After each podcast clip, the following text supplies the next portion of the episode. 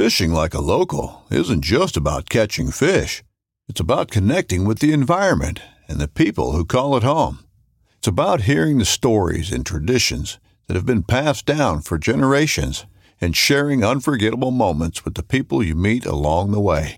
Fishing like a local is having an experience that stays with you forever. And with Fishing Booker, you can experience it too, no matter where you are. Discover your next adventure on Fishing Booker. The 1911 is one of the most iconic firearms in history. Designed by John Browning, the 1911 was the standard issue sidearm of the U.S. military from 1911 to 1985. While Colt produced the original, almost every major firearm company has produced its own version. It's wildly revered for its reliability, crisp trigger, and is still a favorite for all types of shooters.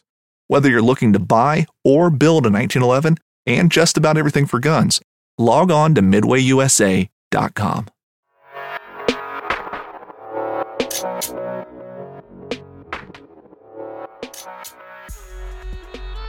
Welcome to the Elk Shape Podcast. I'm Dan Staton. This is your blue collar, do it yourself, self guided public land elk hunting learning curve resource where we leverage hunting to create more personal development. Our goal is to educate and encourage our listeners to become the best possible version of themselves through hard work, delayed gratification, and being accountable to themselves. What up? Welcome to Elk Shape Podcast. Me, Dan the Fitness Man. How's your day going? Oh, it's going great. Glad to hear it. I hope you're working hard, hustling towards your goals. Build your own dream, plan your work, work your plan. Today's episode is brought to you by Vortex Optics. Thank you guys for all your support throughout the years. I'm running the UHDs. Check those out, 10 by 42s. What I mean by check those out is like go to a Sportsman's Warehouse or whatever and put your eyeballs through them. Save some loot plus their VIP warranty. It is amazing. Kenetrek boots, thank you for all your support. I've been rocking those mountain guides, non insulated, the high top, uh, rock and roll for elk season using OnX Hunt for all my mapping needs, especially using the tracking feature while elk hunting so you can kind of locate the elk patterns, how they move about the country, how they navigate real estate. And then you can obviously mark up your maps from Google Earth. You can bring those KLM files into the desktop and have your maps ready to go before you arrive. Uh, Exo Mountain Gear, I'm rocking that 4800 on the new K3 frame. That's an aluminum frame come to find out, but it's still really bulletproof. Pack some elk meat out on the first trip, as in don't have a day pack and go all the way back to the truck and grab some dinosaur KG pack frame. That's old school. Get with the new school. Mathews VXR. I got a 31 and a half left and right. I'm ordering a 28 so I can try all those things and figure out who is going to be the starter in 2020 elk season. Am I going to shoot right-handed? Am I going to shoot left-handed? And if you are not following our YouTube channel, dude, we are crushing it. We are putting up sick content, keeping it real, no fake, no fluff, all my style. And I would love for you to hit the bell button, subscribe, and we're trying to drop two or three videos a week that are really high quality. Got my buddy Tim helping me out with that. And so we're just elevating our game. We got our intern starting soon. Elk Shape, we are coming for it. We are coming for that number one spot. Grim Reaper Broadheads, shooting the three blade, Micro Hades. Everybody who comes to Elk Shape, I'm actually giving you one free broadhead of that to try out. And that's my way of saying thanks. And it's just a sharp chisel tip, three blade fixed crush through elk. Love it. Phelps game calls. Everybody comes to Elk Shape Camp, you're getting a, a, Phelps bugle tube and a diaphragm reed of your choice. Uh, I like the gray. Dirk likes the Maverick. Jason likes the pink. Charlie likes the purple. What do you like? I don't know.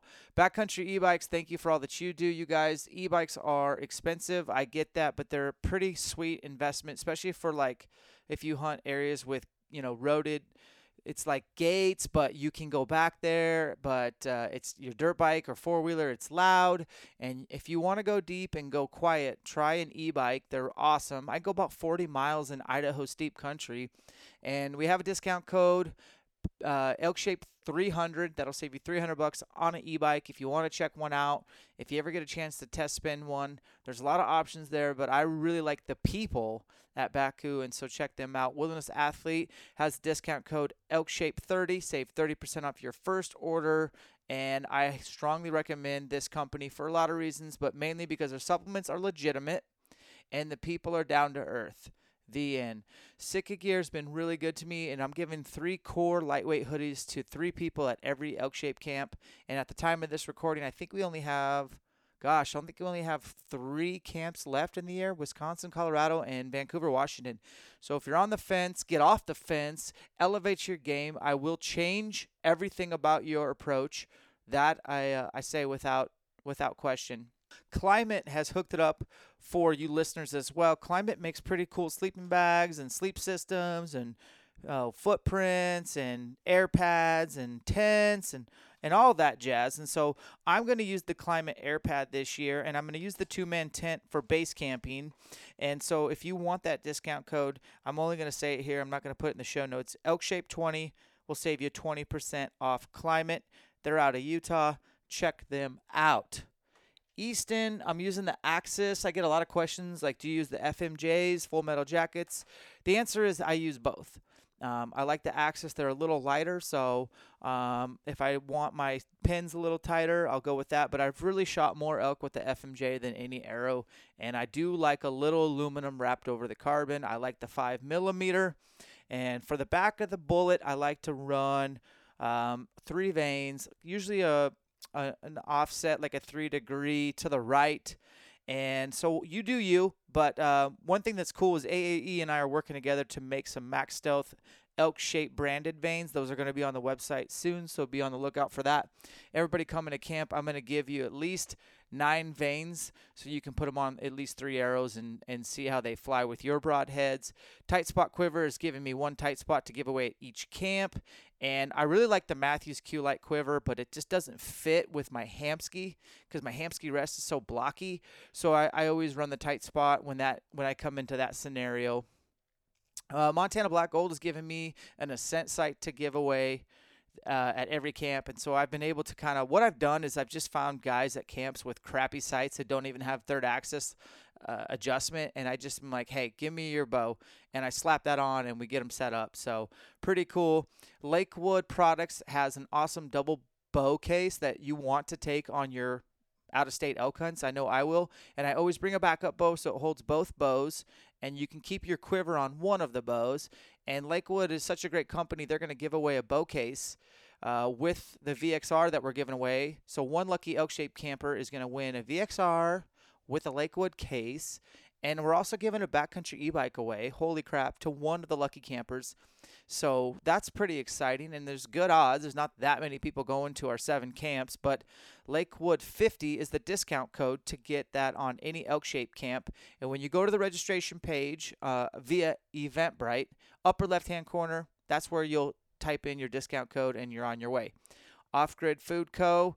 with the Elk Shape approved macronutrients, some of the best tasting freeze dried food on the mountain. Check them out. They're out of Washington. What up, Spencer? Crossover Symmetry, we do the all the bulletproofing for the shoulders and the hips at every camp, and I'm going to be giving away a Crossover Symmetry set probably on Instagram soon. Speaking of giveaways on Instagram, we just gave away a Hamskea Rest. We just gave away a Vortex Razor 4000. So if you're not following us on Instagram, check us out at Elkshape. Black Ovis is going to be a huge partner for us. We're using their game bags this year and their kill kits, and we have uh, 20% off, which is outstanding because Black Ovis sells really good deals on like Sitka gear and a bunch of other stuff. Punch in the discount code ElkShape, save 20%. Wow. Thank you, Black Ovis. And uh, if you guys haven't been catching my bow builds on YouTube, man, Last Chance Archery, I, I got the bow press, I got the home shop, and I'm learning the ropes. And, and on the YouTube, I show that I suck. I show that I'm learning how to do bow builds and that I don't know it all. So you can watch me make mistakes, and hopefully you can elevate your game and learn how to work on your own equipment. After eight minutes of BS, let's get into today's podcast. We are going to sit down and we are going to dissect Colorado, and we're going to do it better than anyone else has done. And how I did that is I convinced Garth Jensen of Hunting Fool to come on this podcast and break down every angle. You're going to learn something new about Colorado. Colorado has the most elk out of all the states out west. It is closest to all you Midwest and East Coast people. You can get there in under 30 hours. Trust me, you're going to want to drive if you're hunting out of state. You don't want to fly. How are you going to get your meat and horns back? You got to think positively. So Garth just kills this podcast. We break down Colorado. This is going to be a really high download episode, if you will, because the information is pure gold. So I want to thank Garth, solid dude, and Hunting Fool is again hooking you guys up. I have no sponsorship, no affiliation. This is just them being generous. If you want to do a free hunt consult with one of their team of experts, uh, you can call in and say, Hi, I heard on Elk Shape podcast that I can get a free consult. And then, boom, there you go. Run through your hunt portfolio with them and get a subject matter expert to help you plan your season. It's not too late. There's a lot of draws left at the time of this recording. New Mexico deadline's approaching.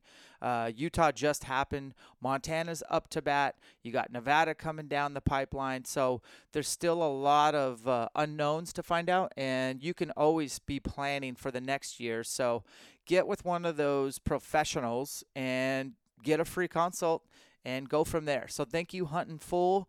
Um, let's get into this podcast. I appreciate you guys listening. Uh, you have a lot of choices, and I recognize that. And so we're going to keep it straight, keep it real, no fluff. Let's get right to it. This is Garth Jensen Hunting Fool, and we are dissecting Colorado. All right, Garth Jensen, how you doing? Good, good. Sorry I didn't have more time at the show. I was, uh, it was pretty crazy.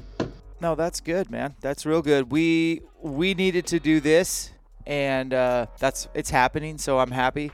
I know you're busy, so we're gonna we're gonna hit her hard. Are you are ready to buckle up?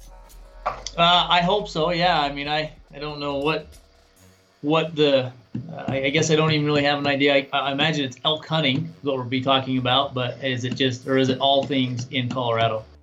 Oh yeah, I'm ready to talk Colorado. I'm ready to talk elk. Uh, we gonna put the mule deer on ice. Sorry uh, for those or sheep or goat. I, I, I want to dive into Colorado elk, and if we can spill over into a little bit of Montana, great. Um, but I think first we better introduce you a little bit, kind of your background, how long you've been with Hunting Fool, and how long you've been in Utah, and and how did you become such a subject matter expert on all this stuff that can be super confusing for just average guys like me.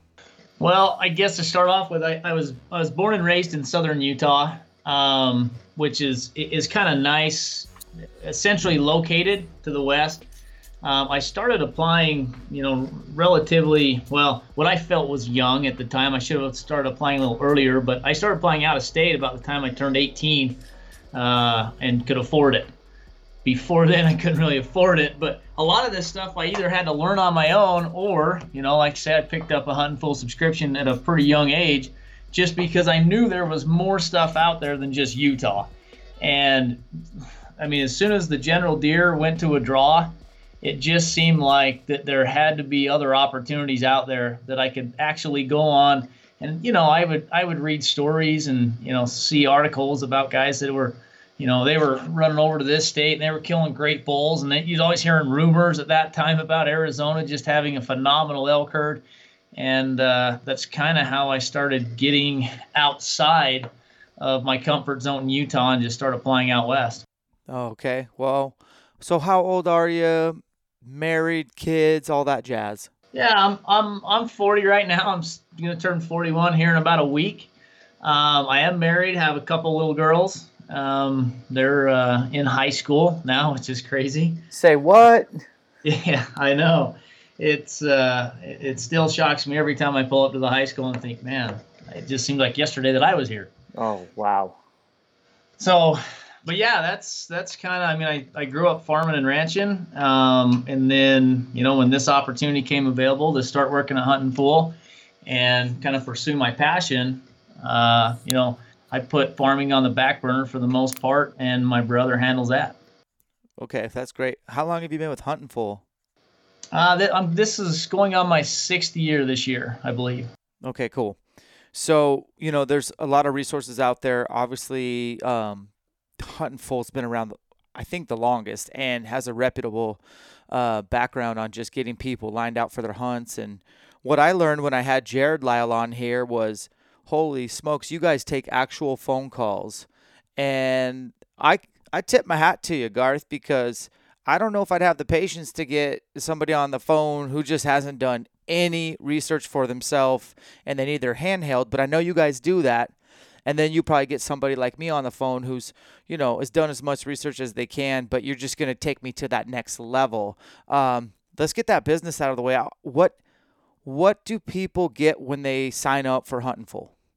Well, really, I would say the well that that carrot that's sitting out there is uh, you know a hunt advisor that has been in the draw, that has gone through the ins and outs, and you know knows which which unit should you know line up with uh, you know what you have as a either a new hunter or an experienced hunter um, looking to you know further their hunting goals and go into different states and what kind of complications they're going to run into by doing that. And it really helps actually talking to somebody on the other end of the line that I, you know, at least that's that's the feedback that I get um, because they can bounce ideas off of me, you know, and and I can, you know, go through that with them and and tell them exactly what to expect or what they should expect um, when they start diving into some of these different states. Um, along with along with that, I mean, we've had a you know the, the publication is kind of the gold standard that we've had over the course of the years, and uh, you know throughout the 20 plus years that Huntin' Fool's been around. Uh, but it really is morphing into a you know a, a, an internet-based or a web-based platform.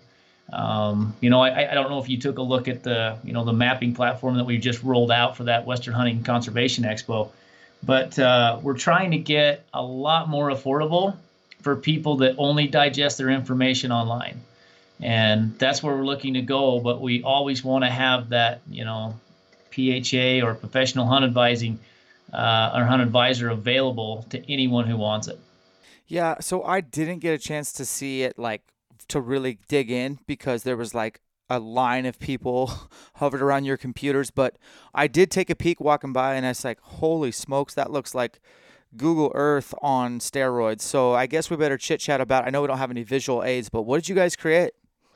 So it's a mapping platform that basically is going to take our knowledge um, that we've gathered over, you know, like I say, that 20 plus years, and put that onto a 3D mapping platform um, that allows the individual to go through and you know instead of instead of running into okay what state you have to select you can actually just go in there and say you know i'm a mule deer hunter or i'm an elk hunter sheep hunter what, what have you.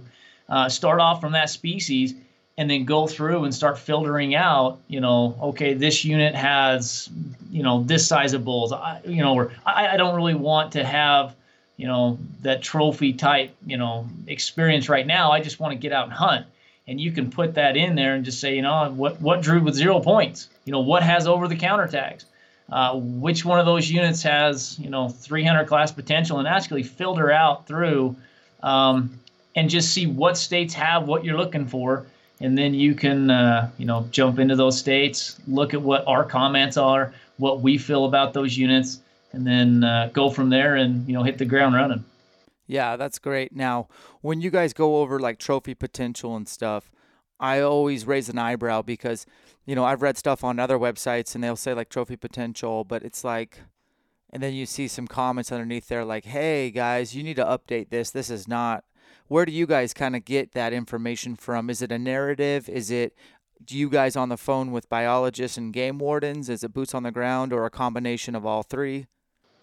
it, it's a combination, and um, anytime you start talking trophy potential, it's really subjective. It really is because you can take one hunter that uh, you know went into that unit and just had the best luck of his entire life, and let's say an over-the-counter unit smoked a 380 bull, come out of there smelling like a rose. It happens every single year, right? Yes. And you can have another experienced hunter that has probably been into that unit four or five, six times and knows the pockets he's going into, knows where he wants to be, and just keeps hitting those same pockets.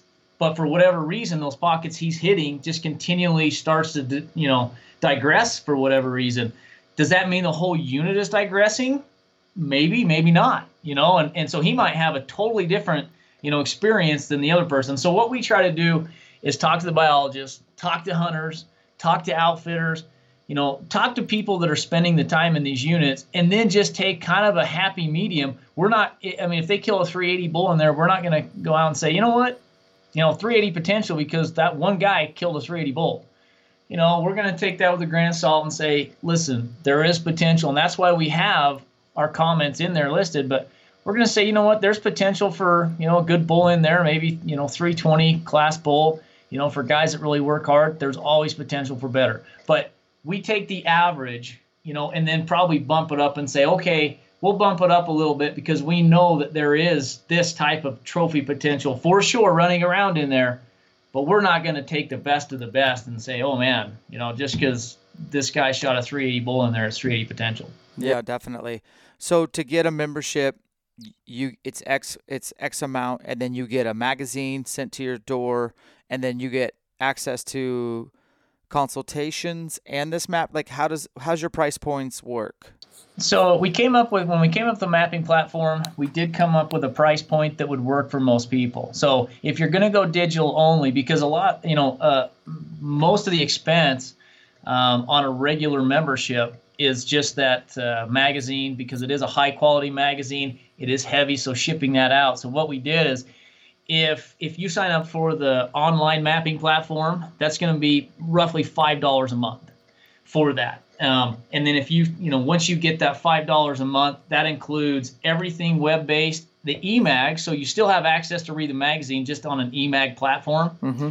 The only thing you don't get to take advantage of is the hunt advisors. So if you wanted the hunt advisors, then what you would or you know have a hunt consultation, then you would sign up for the hundred dollar membership, and that you know that would include the hunting magazine, the hard copy, and the mapping platform, and everything else. Dude, what a, that's a lot of value. That's pretty cool, guys. It's very convoluted and it's dynamic. It's not static. It's constantly living and breathing. States are always changing their minds, which leads us to Colorado. That was a great segue. Uh, Colorado's changed things a little bit this year. Can we go ahead and just dive in right away with what we're looking at? Sure. Sure. I mean, you want me to start off and just say like some of the things that have some of the changes have taken place? Yep. So I, I, guess Colorado, as far as new updates this year, I mean, it kind of depends on what species you're looking at, right? Because if you were a moose guy, you could say, oh man, they just took, you know, I had to I had to select uh, what you know what right or what weapon I wanted to put in for um, in the past, and they said, you know, we're going to change that for bull moose, and now you're just going to put in for instead of uh, you know antler tag's going to be an X, so you get to hunt all three seasons with it, once you draw that moose tag, you're gonna be able to hunt archery, muzzleloader, and rifle season. Well, you know, which which is nice, you know, because they're managing for 100% harvest and they want people to be successful. Um, but if you're an elk guy, you know, you might be looking at some of the changes like down the southwestern part of the state, where they've been having, you know, low calf recruitment and they've been struggling to maintain their population objective down there.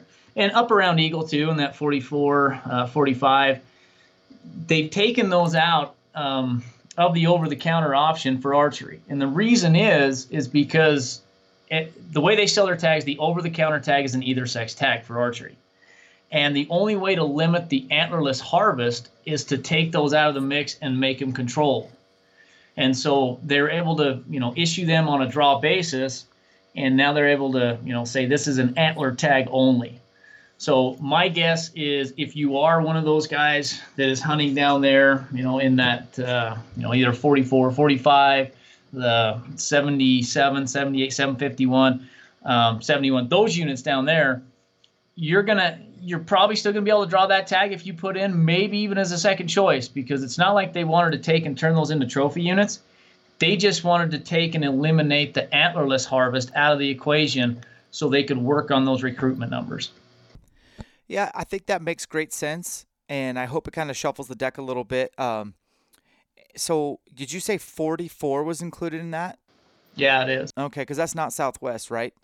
No, that's not Southwest. That's up around Eagle, and they have that, you know, around that Holy Cross Wilderness right there. That's another area that they've they've been experiencing low recruitment numbers, and they've been struggling to maintain that population. I mean, it's oddly enough, um, it just seems like these areas that get heavy, heavy recreational traffic in that you know August September timeframe. I don't know. Those seem to be the areas. I mean, not all the areas are get taken a hit, but those seem to be the areas that are struggling the most. The thing I used to like about Colorado for I mean you said moose so I'm going to think sheep was like they were the one of the few states that had like an archery specific sheep allocation. Did they get away with did they remove that as well? No, we, they still have archery specific sheep and that's, you know, they used to be the only state that allowed that until Utah jumped on that back bandwagon here last year. Um, but they still have those. Um, you know, and a lot of people don't realize um, and and this is where I think Hunting Fool kind of separates itself from a lot of the other, uh, you know, out west publications and information-based systems. Is we're all about opportunity. I mean, we love to give guys if there's a good opportunity to go out and and hunt, and it, we're not so hung up on trophy quality that we that we overlook good opportunities um, when they come available. And if you look, there's even some good, you know, archery ewe tags. I want to say that there was an archery ewe tag in there, but there's some good archery uh, or, or, excuse me, some good rifle ewe tags that are available to non-residents. And for the most part, it only takes you know maybe one one preference point or two preference points. You don't even have to wait your three years to draw it. Yeah, I think that's awesome. Well, I guess we're gonna dive in. So buckle up here, Garth. Uh, guys like me kind of uh, have a lot of points, but don't have enough points. So when I started putting in for Colorado, and I have 12 points going into 2020. My ambition was to hunt the northwest corner. Colorado's kind. I'm in Washington. It's kind of a pain in the butt to get to, um, compared to like New Mexico, Arizona. Doesn't matter. I'm I'm going. But like Colorado's in my mind's always been like, eh. I got good hunting in Montana and Idaho, so or in Wyoming even. So eh, it's not really high on my priority to like do, you know, it's just not one of those hunts I'm looking at doing every year, quite honestly. So I was like, oh, I'm going to save up and hunt that northwest corner. That ain't going to happen. And so, can you, I guess we better break in, and you can use me as an example if you want, but like, let's kind of break down Colorado's whole point purgatory, preference point. What is a preference point? That kind of thing, and kind of go into their draws for elk. So, so Colorado is, is for elk is a preference based system. It's preference solely. Um, even the units that you're applying for in that northwest corner, like your 210, 201, and 1, uh, those units, you know, they have a hybrid drawing option, but that doesn't come into play for non residents because that non resident quota is always filled before there's any random tags, you know, available, and those go to residents. So, preference based only. That's the one thing you got to remember about, you know, Colorado. So, even if you started 24 years ago, you were chasing down those units in the northwest corner, um, you're probably not going to catch them. You know, you you might for archery as a non-resident, and maybe in the next five to ten years. Um, but yeah, you're just kind of sitting there, and now the next best thing. Now you got to start looking at your options, and what's happening, and the reason that point creep is getting so out of hand, because there is a lot of applicants that started applying, and like you, had visions of hunting the northwest corner and now all of a sudden they're you know 18 20 years into it and they're realizing that's that's not going to happen and so now they're dropping in to the next best unit they have which is just causing a domino effect. You know now that's raising the points for whoever was looking at 61 you know that wanted to hold out and draw 61 now the guys that were looking at 61 are saying well i'm never going to draw that so then they drop into 76. Yeah, I was going to say 76 has kind of been on my radar. Then I looked up the draw odds recently and I was like, scratch that. Yeah. Yeah, it's just, it, it almost, it does seem like uh, kind of a never ending story, you know? Um, so I really have a hard time recommending guys, especially if you're just getting into it. Like, I don't like anyone to build over five points for elk, you know, especially if you're an archery hunter because there are some really good hunts out there that you can take advantage of from three to five points um, and have honestly as good a success and probably find as good a bulls as what you could find in 76 definitely. I, I completely agree. And so to play the game as far as i i mean i'm probably thinking about honestly burning my points pretty soon in the next couple years and just hunting a decent unit and enjoying Colorado. I've hunted Colorado before over the counter, enjoyed it. It was great. Um, so where do we go from here? Like, so are since we kind of have some I think there was like 90 something over the counter units at one point, 90 plus, and so now how many are we left with?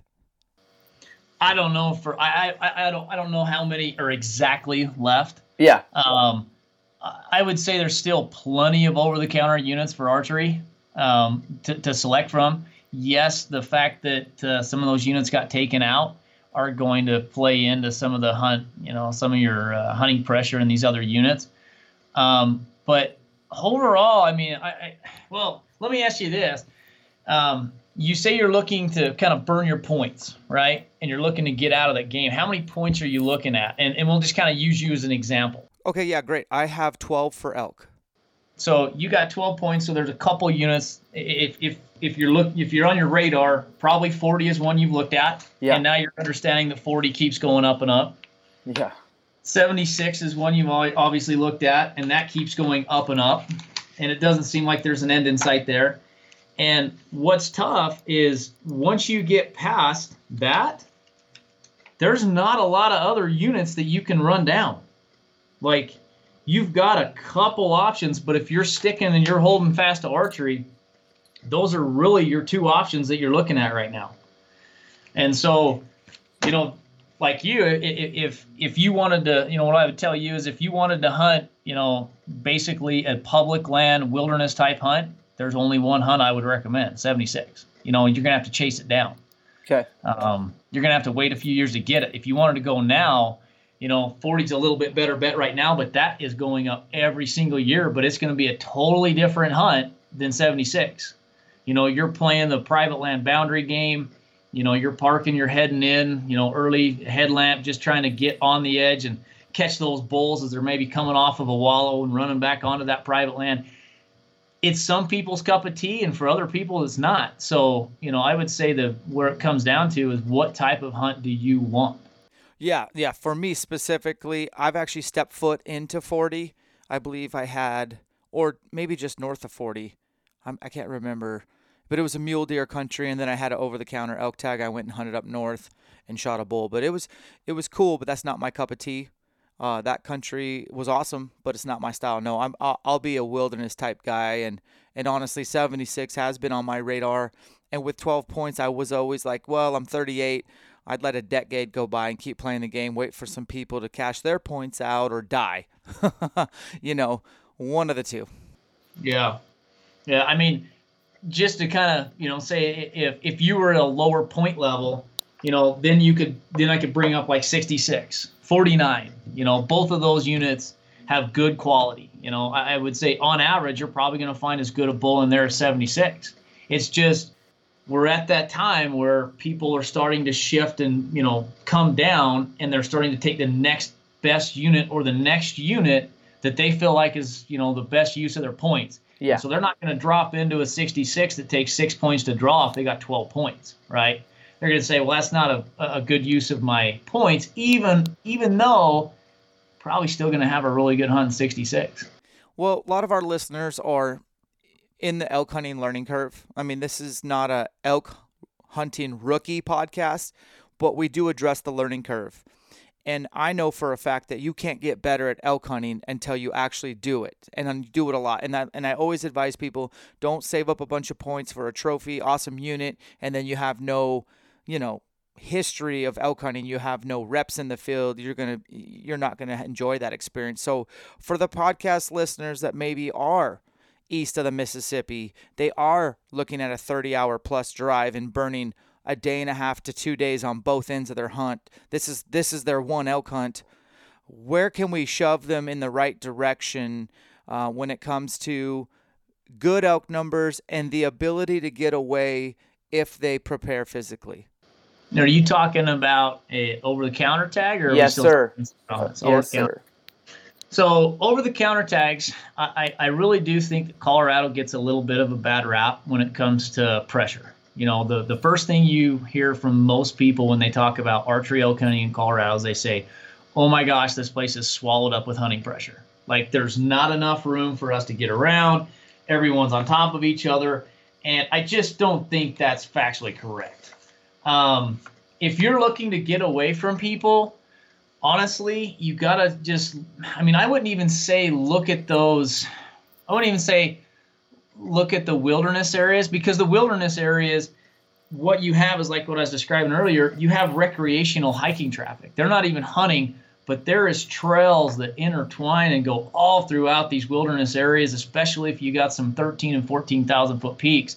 So I wouldn't necessarily say to target those areas if you want to get away from hunting pressure. What I would say is I would look at some areas that have some wilderness or some roadless areas, but aren't necessarily teeming with you know, big high mountain peaks or close at least to, to Denver or Steamboat Springs or Pagosa Springs, areas like that that are more or less a you know a, a target destination because that's what people think about when they think about elk hunting in Colorado.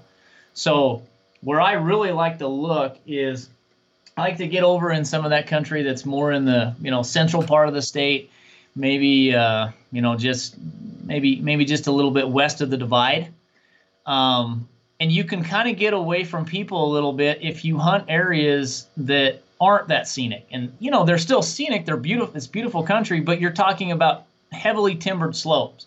You know, thick aspen stands, you know, 53 rings out to me. It just, it, you know, 54 is a zero point draw unit. You know, that's an area that's, you know, it's scenic, but it's not really a destination area, you know, for guys that are thinking, man, you know, I'm going to run up there and take these gorgeous mountain-esque pictures and have, you know, a big rock cairn on the top of this 14,000 foot peak. You're going to be running into some, you know, long backpack trails, thick, heavy timber. If the bulls aren't screaming, you're going to be you're going to be tough to find anything in there. So areas like that is the stuff I, you know, that's that's the areas I really like to look for just to get away from people. Okay, that makes a lot of sense, and I think that's really good advice. Somebody's listening right now going, okay, that is very helpful. So thank you for that. Now, Colorado, in my mind, I think it used to open up like maybe the last Saturday of August or something, but it was always like a 30 ish day season. Like you didn't get all of September, but did they make changes? Are we still on the same program? Well, they did make some adjustments to the season dates. The season dates um, are set in stone now for archery. Um, they've changed the you know the muzzleloader and rifle are still on rotations, but the but the archery is September 2nd to the 30th, and those are set in stone. So from now on, that's what it's going to be, which uh, is kind of nice because now you can bank on having that you know uh, just that month of September to chase them around, and now you don't have to kind of play that and say, well, this year it's going to be later than next year. Roger that. Okay, so with with the archery in mind, let's let's not forget that some of these over the counter, and maybe all of them, you'll have to let me know, allow muzzleloader to start generally like the third week somewhere in there. And I don't know how long that goes, but I've that's always struck me personally as odd. But um, from a muzzleloading standpoint, I don't think it gets talked about enough. That's a huge opportunity to maybe reach out, you know, 50 more yards with a smoke pole so what is the deal with Muzzy in Colorado? No, you're exactly right. I mean, I, that's that's been one of my favorite hunts to go on in Colorado, and just extending that range, like you say, you know, 40, 50 yards. You know how that is. That can make all the difference in the world. Like it doesn't sound like much until you're sitting at you know 60 yards or 70 yards, waiting for a bull to stand up and make another you know round and check his cows and before long, a, a, you know, a, cow will smell you and the whole herd's gone. Where if you'd had a muzzleloader, you'd have had him. So it is a little bit tricky because last year, you know, it seemed like from the survey they sent out, there was a lot of archery hunters that weren't quite happy with that overlapping season. That did not get addressed. So there is still an overlapping muzzleloader season. This year it's September 12th to the 20th. Um, like you say, that third week of uh, you know September, almost right in the heart of that rut. Jeez. So they're getting some pretty good dates to go out and pursue them with a with a muzzleloader. Okay, so let me ask you this, because can in some states they'll allow you to get a muzzleloader tag and then you can hunt with a like a lesser weapon is and obviously you wouldn't want to do that in Colorado because you can archery hunt longer. But for and and uh, do they do they care if you used a lesser weapon or would you have to be married to the you know the smoke pole? So I believe in Colorado, you have to use a muzzleloader. Now, if it's a rifle, you can use an archery or muzzleloader. But if you have a muzzleloader tag in Colorado, you do have to use a muzzleloader. You can't pick up a bow. Are they pretty nitpicky on primer and and how you load your powder, et cetera, like optics and fibers?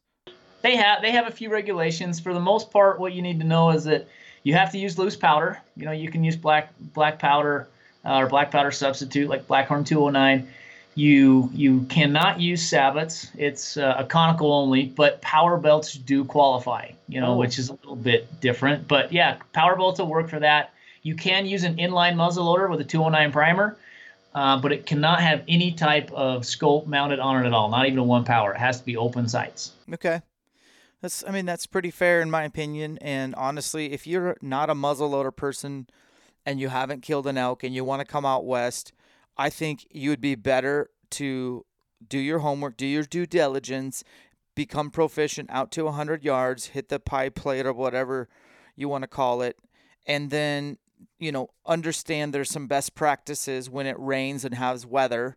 Um, with a muzzleloader and dude, take advantage of having the ability to shoot, you know, 100 yards plus or whatever and hunt bugling bulls. It's not fair. It's a little bit not fair. Not and it's still hunting though, but you know what I mean? Like it's a huge opportunity. Oh, it's it's one of the most overlooked opportunities in Colorado, I think, because you know all of these muzzleloader permits are on a draw basis. You know, it's not over the counter like it is archery. And a lot of the over the counter units for archery and second and third rifle, you can draw those muzzleloader tags with zero points as a second choice, even. Um, so sometimes one or two points. And gosh, I mean, like say, I've took advantage of that probably more than I should. I mean, I've got leftover tags, I've got second choice tags. Um, you know, I've drawn for that muzzleloader season. In my opinion, if you can shoot a muzzleloader and you're pretty handy, it is the best hunt in Colorado. Hmm. Awesome. Especially the harvest. So when it comes to, you know, rifle seasons like deer, elk, etc., Colorado's always done first season, second season, third season, I believe. And I would assume the first season is the most sought after. Is that correct? Yeah, there's a couple variations to that. Like some of them will have an early season. Um, so like your guys that were chasing down that northwest corner, they only have one season up there. It's an early rifle season. Uh, but like your 76, 61, and some of these other units, they have an early season, and then they'll have a first rifle season. And it's kind of confusing if you're talking to someone that doesn't understand the draw or doesn't understand the different seasons in Colorado because they think, oh gosh, it's you know the first season. That's obviously the first you know rifle season on the unit. It's not necessarily the case. So you do have to pay attention to uh, you know what unit you're applying for. If you were to go is is there any like I Randy Newberg did a really good job of like showcasing how to take advantage of you know kind of off the radar tags, including like a third season rifle, and he went down there and killed a great bull, did some great research. Um, for for those that are thinking of maybe archery, elk hunting, and like say Idaho, it, would it make sense for them to to try to to get into the rifle game in Colorado? And if so, like is there a way to kind of navigate between the first, second, third season? Which one is going to probably give you the better draw odds, if you will? Yeah. So when, when you look at Colorado, they're over the counter units. You know, typically they're archery, second, and third rifle. Those are over the counter for those areas or those, you know, over the counter units. Um, all first season and fourth season rifle hunts are on a draw basis. So even if it's over the counter for second and third, you still have to apply and you know get it in the draw for first rifle unless there's leftover tags. So if you want to get out there and hunt before any of those other over-the-counter hunters come in here, honestly, that's a great hunt. And this year, you know, like I say, they're on a rotating basis, but this year that first rifle, uh, it starts on October 10th, which is going to be as early as it starts for the next five years. So in my opinion, if you are if, if you're looking for a better hunt, um, that first rifle season is going to be pretty good this year, as opposed to next year when it rolls back to the 16th. And then you know you're going to be starting your hunt pretty much. There, there, there shouldn't be a lot of rut activity by then.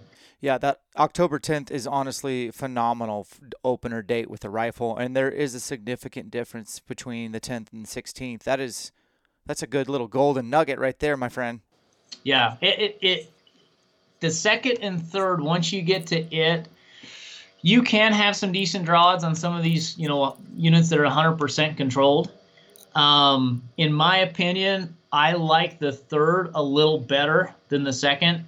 Uh, and you do have to, you know, pay attention to some of these, you know, season dates and units and how they allocate those permits. As far as some units have floating numbers for the, you know, second, third, and fourth, and some have specific, um, you know, hunt quotas or, or quotas for the season. But the third season, the reason I like it a little better, because typically there's not as many hunters. You know, you're going to have fewer deer hunters in there as well. Um, so if you're going to a unit that you know you're going to have fewer hunters in the field, because most people, if you know, even if it's an over the counter, they're going to be back. You know, they're they're they're just not as apt to go out when it's you know cold, snowy, windy, nasty, miserable weather. But for the most part, what I see happen is those elk will kind of start to move a little bit more and they'll ball up. You know, so once you find where those bulls are at, they're going to be there. You know, they're not spread out. Second season, they can still be spread out quite a bit. You're going to have to look over a lot of country. Mm, yeah. But once you figure out where to go during that third season, that's why I like the third season because once you figure out where those bulls are at, you're usually going to have your pick of a few. Okay, we're going to get to um, this possible introduction to wolf a little bit, just so you can update us as to where we're at, what we're looking at. But um, you know, when I think of Colorado, I think of like a lot of the South, the the the country that borders New Mexico, that's off limits to us blue collar schmucks, like the Hill Ranch. Is there is there any public opportunity like where you play the on onX hunt game and private property game and, and can get in on that kind of action, or is it completely shut down? I wouldn't say completely shut down. Um, there's some opportunity down there, um, close to you know, like you're talking about that area 851. Yeah. Uh, and I, and I forget the ranch. There's a, I forget the name of the ranch in there it's not necessarily a ranch; it's a state wildlife area that you can, you know, hike up into. Actually, I think you have to come in from uh, New Mexico to get into it. It's the Bosque del Oso or something. Well, the Bosque you can hike into. That's a public draw area, but oh, it is, it is a draw area. Yeah, and it, it takes a lot of points to get into it. Not so much archery, but for the later rifle seasons, you got to look at 24, 25 points to get it. Um, and, and basically what it is, is is wintering grounds. Yes, there is a resident, you know, number of elk that stay there, you know, all the time and will summer there, will be in there during that early archery season. But if you start looking at the draws, it's considerably easier to draw that during archery season because there's not a there's not a lot of elk in there. You know, okay. and it's all a walk-in area, but it is, you know, it is kind of a state wildlife area that uh, allows public hunting in there. Basically, it's, you know, a bunch of oil and gas roads that run around in there. Okay, I see. Yeah, I didn't think they gave out many non-resident tags, so I was curious. Is there any opportunity? So I'm obviously an archery guy, Garth. If you haven't figured that out, like, is there any late season archery stuff that you can? So, like for example, like Arizona, everyone gets stoked on their rut tags for archery and even some rifle. But like I've hunted late season Arizona and it's arguably the hardest elk hunt. They are not bugling, the wind swirls, some places you can't glass. Um, but if you wanted to, I guess you could burn your points and hunt late season archery in Arizona and go maybe, I don't know, every seven years or something per se. Is there anything like that in Colorado where like they have a pretty good draw unit, but it's uh, they have opportunities for those that want to gamble their points on late season archery. Not that I'm aware of it. For the most part, most of the archery seasons are all September 2nd through the 30th. Okay. Um, that's kind of standard, but there is a lot of units out there that, you know, you can get a tag with, you know, zero to two points or three points very easily. Okay. And good quality hunts. Yeah. You know, maybe not Arizona quality, but a, lot funner hunt. Definitely. So to get like an actual landowner tag in Colorado, is that something that you're going to have to hit, you know, pretty much go through a middleman or know a, a ranch owner? Um, what's the going prices just for, you know, not everybody's blue, you know, some guys are white collar and their time is very limited and it's worth it to them. I guess we got to touch on landowner opportunities since they are there. Like, what's the going price ish or price range? So landowner tags they changed it a few years ago as far as going through middlemen. There's there, there cannot be a third party interaction. Like you can't have a middleman that secures that permit and then sells it to somebody else. That's against the law. Okay. So you have to go directly to the landowner to get that.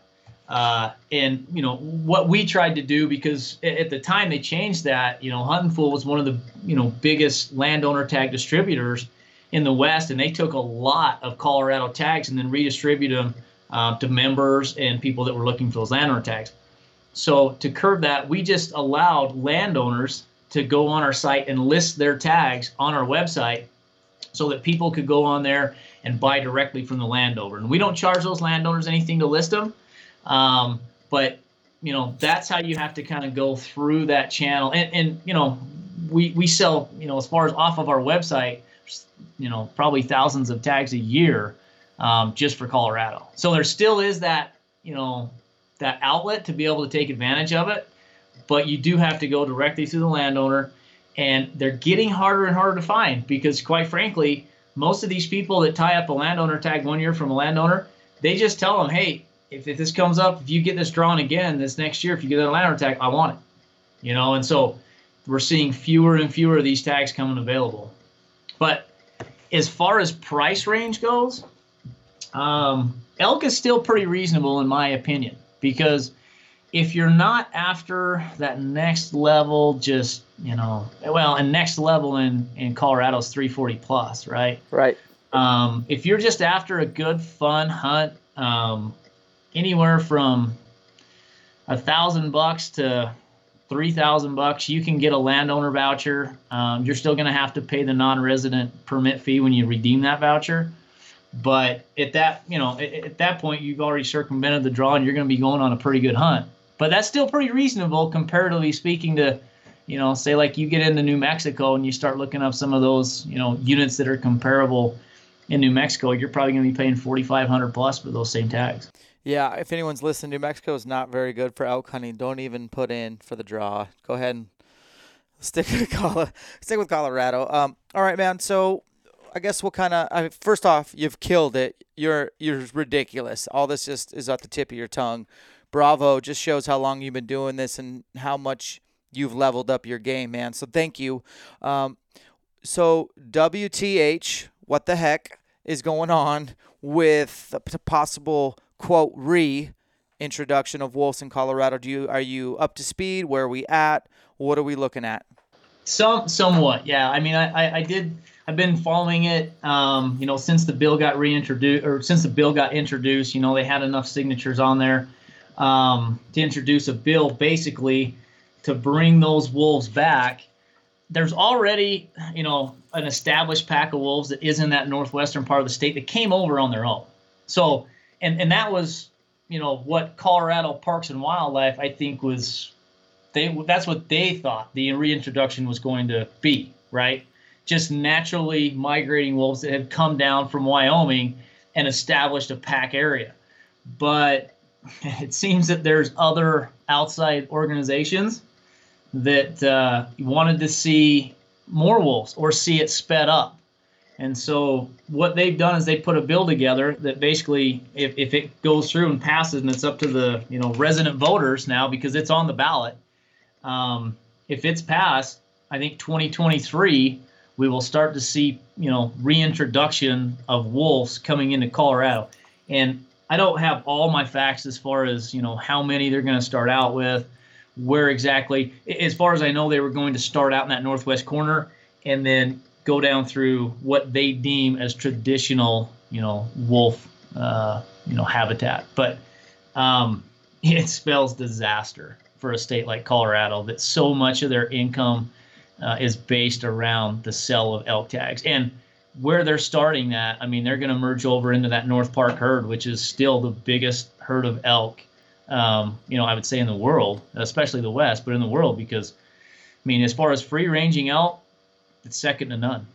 I know it's super sad to hear. Uh, so these signatures that they got, they they were people that lived in Colorado, or just if if they were, were they just people that lived in like big metropolitan area? I mean, I know the rural crowd who actually are cattlemen and women, probably not going to want wolves running through and having to deal with that for their livelihood. But like, do you have any idea where these signatures came from? Oh yeah, most all most all these signatures were from uh, you know metropolitan areas. I mean, that that front range along there is pretty much. I mean, you get Denver and all that country in through there, and you know, Colorado is just booming right now, but it's not booming with cattlemen moving into that state. You know, it's not booming with ranchers moving in there. Um, it, it's, you know, Montana, you could say is booming similar, but uh, there's a lot of hunters moving to Montana. You know, that's not the same in Colorado.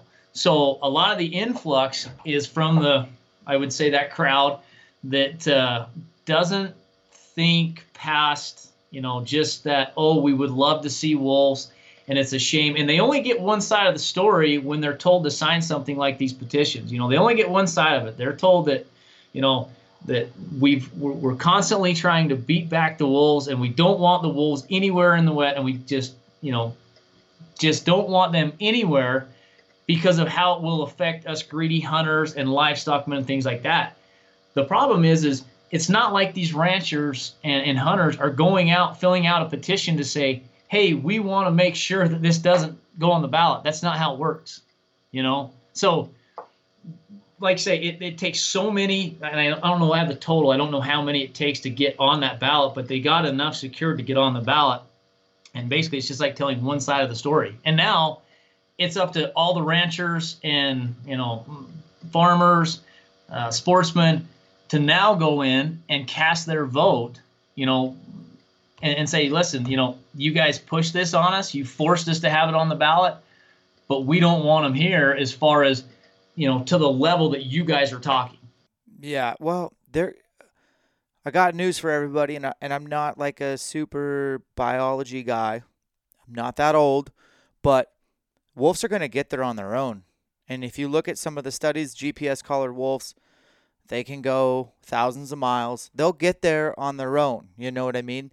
we already were getting wolves in Washington, where I live, and, and northern Idaho, and they were already there a little bit, migrating through and going in and out before we ever dropped them in 95. You know what I mean? Clinton administration. So, with them being already established all through Idaho, way over objective, and Wyoming and Montana, they're they're gonna find their way to Colorado. It's not that it's not that hard, right? Well, they already did. Yeah, there's already an established pack in that northwest corner that has already moved in. You know, and they've documented uh, livestock kills in there, and they've seen the wolves that have been feeding on. There you go. So they're already there, and that that's the biggest problem is is the forced reintroduction is I think what most people have a problem with. It's like you, you know you're already getting that reintroduction naturally, and that's what the CPW says you know that's that's fine. That's that's what we're willing to work with and manage on. And if that happens it happens. And and they they're they're you know they can't really speak out of you know out of context i guess is what i'd say. But they you know they have to watch what they say. You know uh, i, I think their stance is basically you know what if this goes through we're just going to deal with it but i can guarantee you if you got any of them off to the side and said hey would you like to see a you know a big forced reintroduction of wolves into this state, I can guarantee you, if they were able to speak their minds, they would absolutely say no. Like it, it's not something. It's not something that's going to benefit uh, anyone in that state. I just financially, especially. Oh, I couldn't agree more. And you know, I remember reading, and I'd have to fact check, but I remember reading like. Uh, so Tim Ferriss, he's got a podcast. He's written lots of books, The Five Hour Work Week or something like that, and he's kind of an influencer. And he's been on Joe Rogan's podcast and blah blah blah. That dude put up like a hundred grand or at least, and said he'd like match, you know, donations to get, you know, to basically hire a firm in Utah to promote this ballot initiative. And it's you know ballot box politics and ballot bot or sorry ballot box conservation to me is just a nightmare. And um, I don't know. It's it's strange times that we live in, Garth, and I really just hope we don't see such a beautiful resource um, be squandered. In my opinion, I mean, elk are really cool, and everyone loves them, and they're an awesome resource. You can eat them, and wolves are super cool too. I get it. I've seen my fair share, but they don't really abide by, you know, tag allocation. They don't really pr- have best practices for, you know, they are what they are, and people will say they only eat the young and the weak. And I think we all kind of know better by now. Like they're just the most proficient apex predator, and they just do what they do. It's not their fault. But man, honestly, let's not doing a forced reintroduction when they're already there. They're only going. They're not going away either, right? Like they're going to do just fine on their own. Yeah, oh, absolutely. And, and you know, kind of further up on that, uh, you know, with Tim Ferriss' donation, um, you know, between him and the Tides Center, um, I think they, you know, donated like five hundred fifty thousand dollars to further that. And and what, you know, reading down through that bill, um, as far as the donations and how much money was, you know, spent to further this, one point two three million dollars was spent by advocates to further this agenda. And there was ten thousand dollars that was put up to fight it. So those guys have got, you know, definitely the support of the masses when it comes to try and further this and to get this on the ballot, which they successfully did. Um, but you know, we'll just have to see if the voters will vote it down or if that's. I mean, it's a shame to see that, but boy, I mean, you talk kid in the candy store them wolves are going to have a heyday uh, uh, versus an elk that's never really had a wolf to contend with. They never had to deal with it. Yeah, it's not going to be pretty, and that's that's a good point, man. It really is, and I have been impressed with uh, Rocky Mountain Elk Foundation as of late, seeing them kind of be pretty vocal about why this is a terrible idea. So I want to applaud them. I usually don't give them credit at all for anything, just because I've you know, for the last few years, just haven't been impressed. But I got to tip my hat to them. They've been doing a great job. And I think it, we as hunters just need to be more organized. We can match those resources. We can put up a fight, but we can't stay silent, you know, and you can't complain or bitch about it if you're not putting your money where your mouth is. Yeah, no, exactly. And you, you look at what we just came from the Western Hunting and Conservation Expo. I mean, I don't know how much money they raised at that, but I can guarantee it was a lot. And if they would just take a portion of that you know, and put towards fighting against some of this. I mean, you get organizations like Big Game Forever that has definitely been outspoken against wolf reintroduction um, and things like that, and, and, and predation and the impacts it has on some of these elk herds. And you know, you just like say you got to support those support those agencies that are uh, you know taking up the fight. I, I, I couldn't agree more, man. So as much as I think uh, typing SSS shoot shovel shut up, you know, as much as I'd like to say that's a great way to do it, it's really not. And getting in arguments on Facebook or other social media platforms, I don't think you're ever going to change anyone's mind. You just literally have to go find where to put your money and do it and be proactive that way or your time, whatever it is, but not time on the internet being a keyboard cowboy.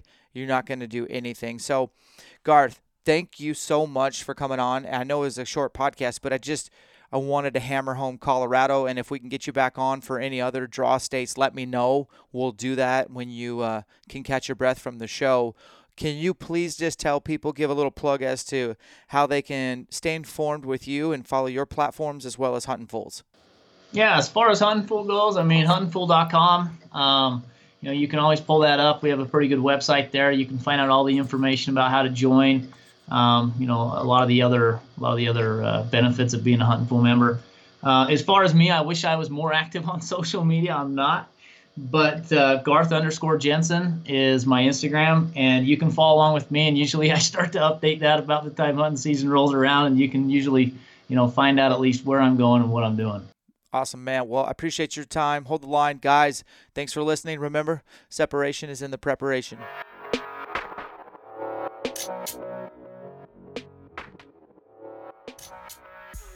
All right, guys, thanks for tuning in. I think that was pretty dang thorough. Under an hour, cutting up Colorado, several different angles. Hopefully, you learned something or two, got a couple nuggets to stash away and start making your plans, start scheming for Colorado. I know with my 12 points, soon to be 13, I'm just going to get a point this year that maybe I'll hunt 76 someday, or maybe I'll just burn my points. I'm not sure what I'm going to do, but I do know this keep those stinking wolves out of Colorado. Trust me, Idaho will back me up on that. So, you guys have um, a great week, and if you're thinking about um, what should I be doing for a workout, check out our YouTube channel. We're posting a couple of workout challenges, and we're give, having some cool giveaways there, trying to get the community involved in 365 prep and just grow this platform. Thank you guys so much. Remember, separation is in the preparation.